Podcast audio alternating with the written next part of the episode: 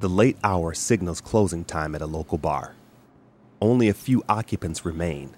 Kane sits at a table, his eyes trained on a black man sitting 30 feet away at a bar finishing his drink. This should be easy. Once they have Terrence, the remaining defector, in custody, Herrick will be back on track. Kane continues to speak in his cell to Gromit and Sarek, two Dominion operatives that have earned his trust. Okay, move in.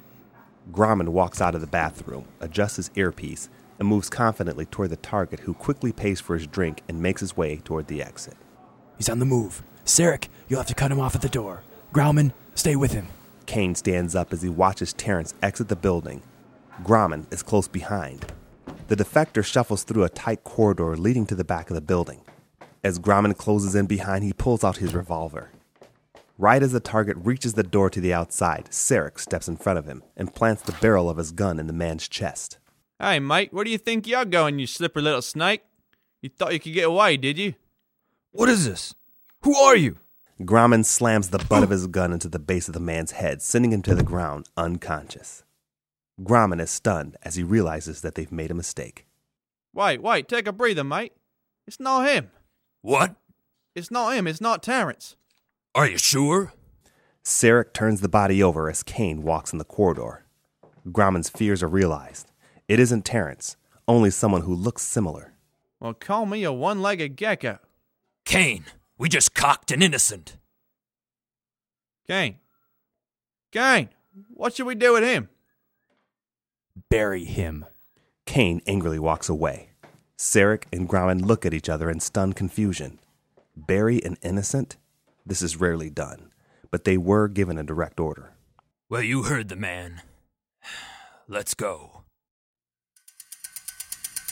A feeling wells up inside of Kane, a feeling that he isn't accustomed to having fear. He lights a cigarette and places the call. This is Kane. It wasn't him. We haven't been able to find him. Please, Your Excellency, if I may, just give me Agravane. Then we'll have him in no time. He's got a nose for these kinds of things. I know that he is searching for Rezin right now, but with his help, we can end this right now.